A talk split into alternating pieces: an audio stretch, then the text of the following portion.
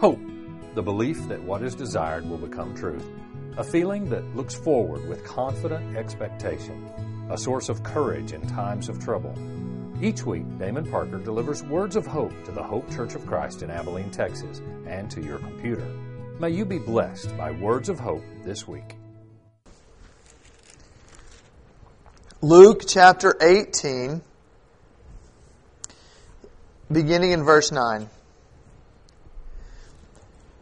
To some who were confident of their own righteousness and looked down on everybody else, Jesus told this parable.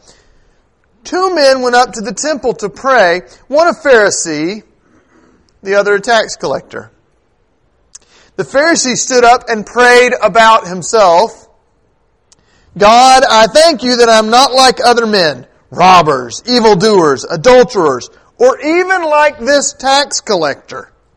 I fast twice a week and give a tenth of all I get.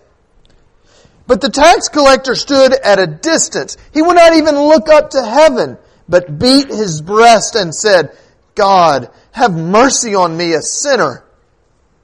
I tell you that this man, rather than the first, went home justified before God. For everyone who exalts himself will be humbled, and he who humbles himself will be exalted.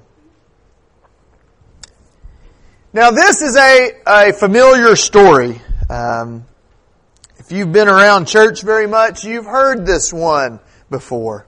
Um, and it's one that I think resonates with many people, including probably most of us today. Uh, people in our world, in our time, in uh, uh, the place that we find ourselves. If there's anything that we hate in the world, it is a self-righteous hypocrite. Uh, this Pharisee is the archetype, the ultimate example of the thing we hate. Someone who stands up, they are judgmental, they look down on their fellow man, they are uh, point their fingers at themselves about how good they are, um, they're just the worst. And if you read this just about any place, not just churches, places there aren't churches, lots of people would say, hey, I, I may not even be a Christian, I, I, I might not even believe in God, but that's right, right there, that's right. You don't want to be like that guy who's all self-righteous and judgmental and looking down on people. You don't want to be like that. You want, yeah, this, that's not good. Be like the other guy. And so, for us, the tax collector is our hero. He doesn't stand up and applaud himself. He doesn't demand that God look on the good things he's done and that people look up to him. Instead, he's very humble. He stands at the back. He refuses to even approach the altar. He, he won't even look up to heaven. He just says, I'm a sinner. Forgive me. I'm a sinner. I'm, I'm not worthy. He's our kind of guy.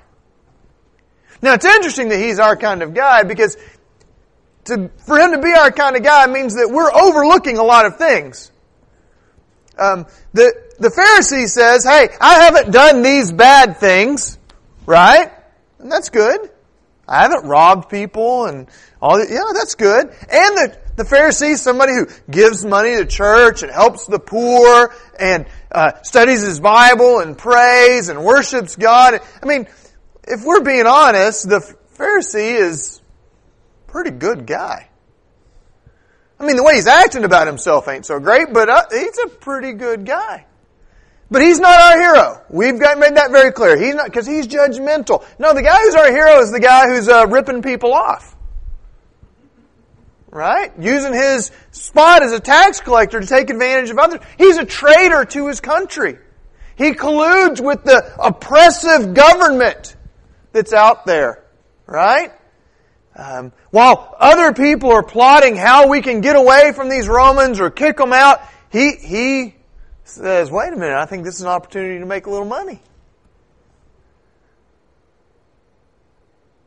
If you've ever seen the movie Casablanca, and if you haven't, shame on you. But If you have, he's the chief inspector. Um, he's willing to make friends with the Germans if it will be okay for, for him. And so let us be clear about what we're saying when we claim that the tax collector is our hero. What we are saying is the guy who does the good stuff, the guy who helps people and gives to the church and prays and does all the, all the right things, he's out. And we're lauding the guy who's probably not the guy you'd want to hang around. Because the other day, he ratted you out to the Romans and told them you had some stuff you weren't supposed to have. But the reason he's our hero is very clear. Because one of them is judgmental and self-righteous. And the other is humble and ask for forgiveness. Now, I hope I've put you in a little bit of a precarious spot. Because I think that's the spot Jesus wanted us to be in. Jesus wanted us when we read this to immediately go, oh, that Pharisee, I may not like what he's saying, but that's the good guy. And that tax collector, that's the bad guy. Any of the people who first heard this would have assumed the Pharisee's the hero, the tax collector's the bad guy. That's why Jesus is able to turn the tables on him and say, wait a minute, it's actually that tax collector that went home justified. But see, we've heard this story so many times, we've already know who the good guy and the bad guy is. And so, therefore, this story doesn't turn the tables on us. We hear it and we see, immediately we see that Pharisee, it even just says the word Pharisee and we go, oh, horrible, despicable. Why would anybody want to be like that? Well, you know, Jesus says, unless your righteousness surpasses that of even the Pharisees, Jesus held them in pretty high regard. They were doing lots of good stuff. So, we find ourselves in a difficult spot. On the one hand, there is the Pharisee, the guy who's doing a lot of good things, but man, he's just kind of a self-righteous jerk about it. And then on the other hand, we have the tax collector. Not doing such great things, but at least when he comes to the house of the Lord, he humbles himself and admits that he's not worthy. Well, I think it's okay for the tax collector to be our hero for this moment. For this moment when the tax collector says, I'm not worthy. I have sinned. I can't even look up to you, God, because of what I have done. Have mercy on me. I think that's beautiful, and I think that's what we want to be and take from this. But here's the problem. Far too often, we as Christians hold on to the tax collector mentality. Beyond the moment that he's having here. Let me explain what I mean. For most of us, uh, we are not, uh, if you're here, you're probably not an atheist. Right? You, you at least have some level of belief. We're not unrepentant. We're not just trying to live in sin with no concern for God or for our fellow man. We're, we're not like that. But on the other hand, we are not the Pharisee. Uh, most of us, at least from what I know of many of you, not wrapped up completely in your own self-righteousness. Rather, we've found a place we want to be. That's the place of the tax collector. You know, strong enough to admit our weakness and sin. Willing to say, I'm not worthy and I need God's grace. And that sounds good. And I think it is good. Unless it becomes the totality of who we are. If it becomes the place we stay. You see, I think the assumption of the story, because Jesus didn't tell us more, the assumption of the story is that the tax collector, after he came there and he said, Oh, I'm not worthy, I've sinned, is that he went home and he changed his life. Not that he came back the next day going, Well, I'm unworthy. And next week, Well, I'm unworthy. Well, I've ripped them off again. See, the assumption is he comes and he says, man, I, oh, I don't even deserve to be here. And there's something about this moment, this encounter with God's grace, that changes him. But one of the struggles for many of us, or I'll say for me, is that I end up staying there in that moment. You see, we despise those who appear to have it all together. You know, there's kind of this suspicion we have that somebody who really seems to have their spiritual life together, they must be a hypocrite secretly somewhere. Right? That's kind of the culture in which we live now, by the way. Anybody who looks pretty good, we've got to figure out what's wrong with them and tear them down. We don't want to be, if anything, we don't want to be viewed as judgmental. And that doesn't mean you even have to judge people. By the way. We don't want people to even think that we might be judgmental. And so, for instance, I'll give you for instance on this. Um, when Melody and I meet people and get to know them a little bit, let's say we're we're off doing a retreat or something, and we get to meet uh, somebody, and like uh, we went on a marriage retreat, uh, helped do a marriage retreat a while back. It was just the two of us. And when you meet somebody, you're kind of talking with them, you're getting to know them a little bit, and then at some point it comes up about children. Well, how many kids do you have? Well, we have, what time? We had seven. For many people, this immediately, you can tell, turns into they feel like we're judging them. Well, we only have two, but the reason is we just, and they gotta explain why they only have two and why, because they feel like they're, somehow they're being judged by us. I mean, they're right. We are judging them, but, uh, it, no. We're not. We're not judging them. Okay, if you have one or none or fifty, it doesn't matter. But, well, fifty, that would matter. But, that we're not judging them, but there's such a feeling in our society right now that the worst thing to be is judgmental then it makes me not even want to say how many kids I have for fear that you will think that I'm judging you about the number of kids you have. And so, we avoid being the Pharisee like the plague. We do not want to be that guy. So instead, we become the tax collector. Perpetually proclaiming how unworthy we are, how we're not good enough, we're not strong enough, we haven't done enough. Because we have this sneaking suspicion that by constantly kind of putting ourselves down before God, that keeps us okay. But I want to tell you, I don't think God wants our self-righteousness. That's clear from this story. But nor do I think God wants people who just perpetually proclaim how unworthy and worthless they are. Neither one of those is what God was hoping for. Neither one of those is the point of this story. Notice what it says at the beginning. Jesus, it says, to some who were confident of their own righteousness and looked down on everybody else, Jesus told this parable. So he told this parable for the people who were like that Pharisee, going, look at me, I'm great. I think if Jesus was here today, it would say something different. It would say, to some who constantly put themselves down and considered themselves consistently unworthy, Jesus told this parable, and it would be a different one.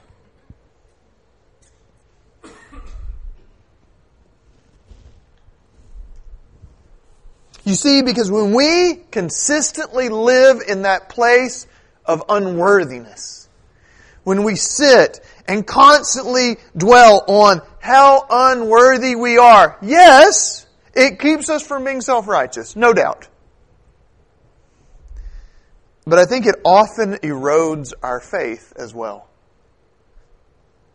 You see, God doesn't want our sense of unworthiness. That's not what He came to get. He wants all of who we are. But what many of us are offering Him is woe is me. And that's what I've got for you today, God. Woe is me.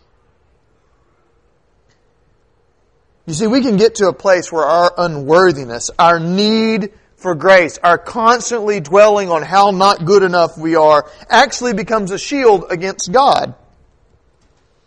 You see, it's one thing for our unworthiness to help us realize we need grace, right? That's what was happening for the tax collector. His unworthiness made him go, wow, look how great God is, look what I've done. I need God's mercy and grace to be something different. That's good. That's powerful. But it's another thing for our, unworthiness to become an excuse for no longer growing or changing.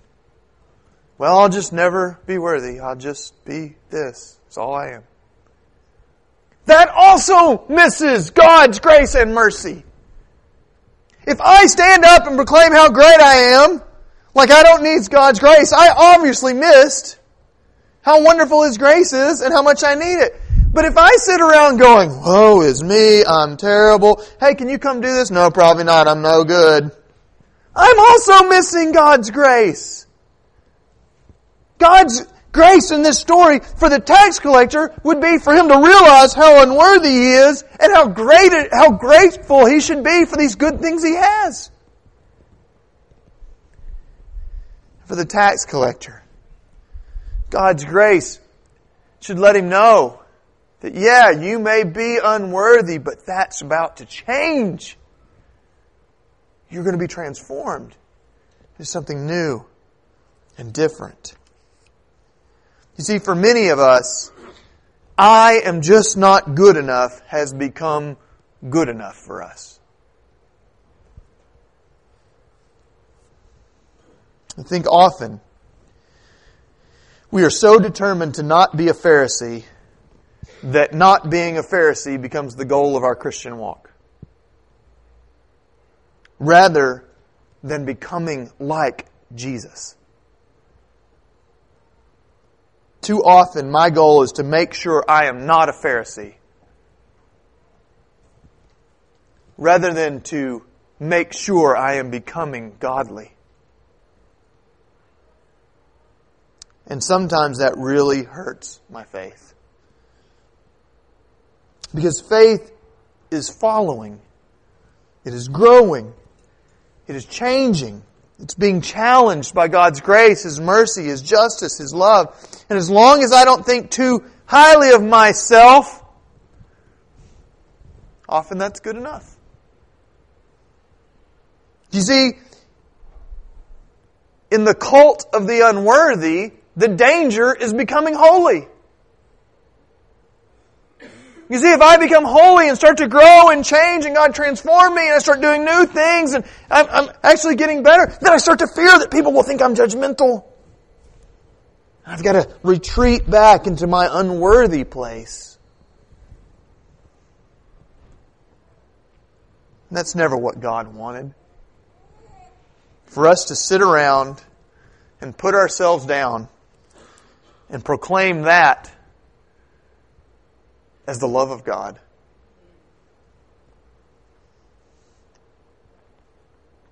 When God looked down on that tax collector, he saw his humble spirit, his desire to change, his, his understanding that he desperately needed mercy, and God wanted to pour it on him and change his life. God's hope wasn't that next week he would come back and feel the exact same way. God's goal for you isn't that you come to church and feel bad. That's not what he wants.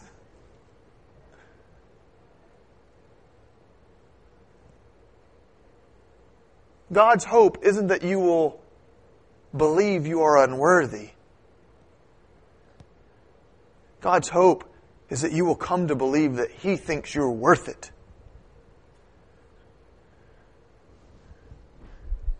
Jesus didn't come because you are worthless. He came because you have infinite value in the eyes of God. Why else give up the greatest gift in the world for your sake? To sit and perpetually proclaim how bad we are may make us feel spiritual, but it doesn't help us grow. I can't imagine anybody parenting this way. Right? Like, uh, imagine that you, you have a child. If you don't have one, I've got a few you can borrow. Imagine you have a child. Would you really parent them by every day saying, hey, you just got to understand how unworthy you are, that you, you know, we're doing this stuff for you, but you just don't deserve it at all. And you just need to know that you're really bad, but hey, we're still doing our thing here. Okay? Right? Tomorrow's going to be better, right? I mean, no, it's not. You proclaim somebody's badness long enough, they start to act bad. Jesus didn't come to proclaim how awful you are. He became to proclaim that no matter how awful you think you are, God thinks you're wonderful and came to save you. Isn't that great? Isn't that good news? That at my worst moment, when I think I am unworthy and lowly and awful, and sometimes, let's be honest, we are. But in those moments, God's grace and mercy comes to me and says, Yeah, that's how you see you, but it ain't how I see you. Notice what this passage never says. It says that the tax collector stood at a distance. He would not even look up to heaven, beat his breast, and he said, God, have mercy on me, a sinner. Right? He was putting himself down. I am worthless. I am not good enough. I need your mercy, God. I think a lot of us think that the next line in the passage is, and God went, yeah, that's right. That's how you are. That's not what it says. I tell you, this man went home justified before God. In other words, when he stood there in his unworthiness and asked for God's mercy, the Bible says he got it. He got it.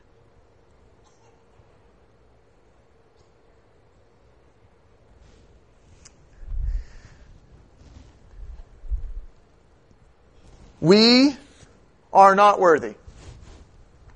We're not.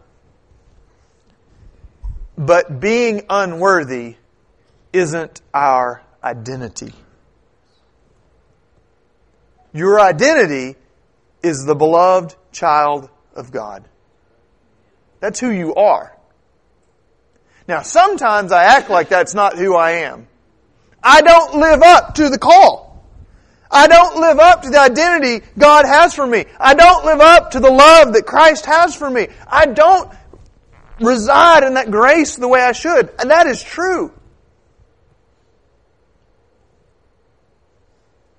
And you know, when I don't do those things, you know what that changes about my worth to God? Nothing.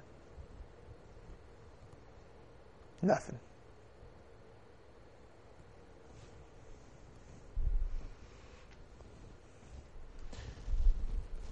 We must come to a place where we are no longer interested in just not being a tax collector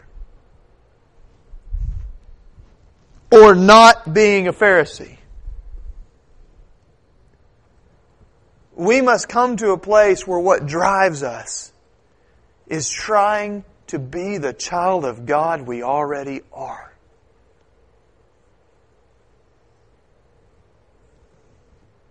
Tonight, I don't want you to leave this place thinking, oh, I'm just a piece of dirt.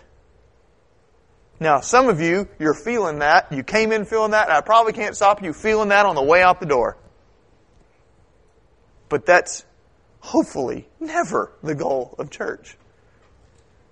I don't want you to leave feeling like you're a piece of dirt. I want you to leave trying to believe that the God of the universe thinks you're worth it. Why? I don't have a clue. A few of you, I think, well, maybe you're worth it. Why does God think it? Because that's who He is. You know, there's a passage in Isaiah that talks about God's ways being higher than our ways. And usually when we read that, we think, you know, yeah, God's bigger, He's smarter, He's wiser. But if you look in that passage, that passage is about how God's going to forgive the children of Israel. In other words, His ways are higher than our ways. He's going to forgive people of stuff that people would never forgive other people of. That's how much greater He is than us. What makes God great isn't just that He's big or that He's strong or that He can speak a planet into being. What makes God great is He can love somebody even when they don't think they're lovable. And forgive them even when they can't forgive themselves. You know, I know it's a story, a parable, but inside, I really hope that that tax collector went home. And when he walked in the door, the first thing he said was, Honey, I'm sorry. I haven't been who God wanted me to be. But I discovered today that God loves me anyway. And it's already changing who I am. My prayer tonight for you is this. You will know that God loves you anyway. And right now, it will start changing who you are. For more information about Hope Church of Christ, visit hopechurchofchrist.com. We trust you've been blessed by words of hope. Take this hope now and be a blessing to others. This podcast is copyright Hope Church of Christ 2012.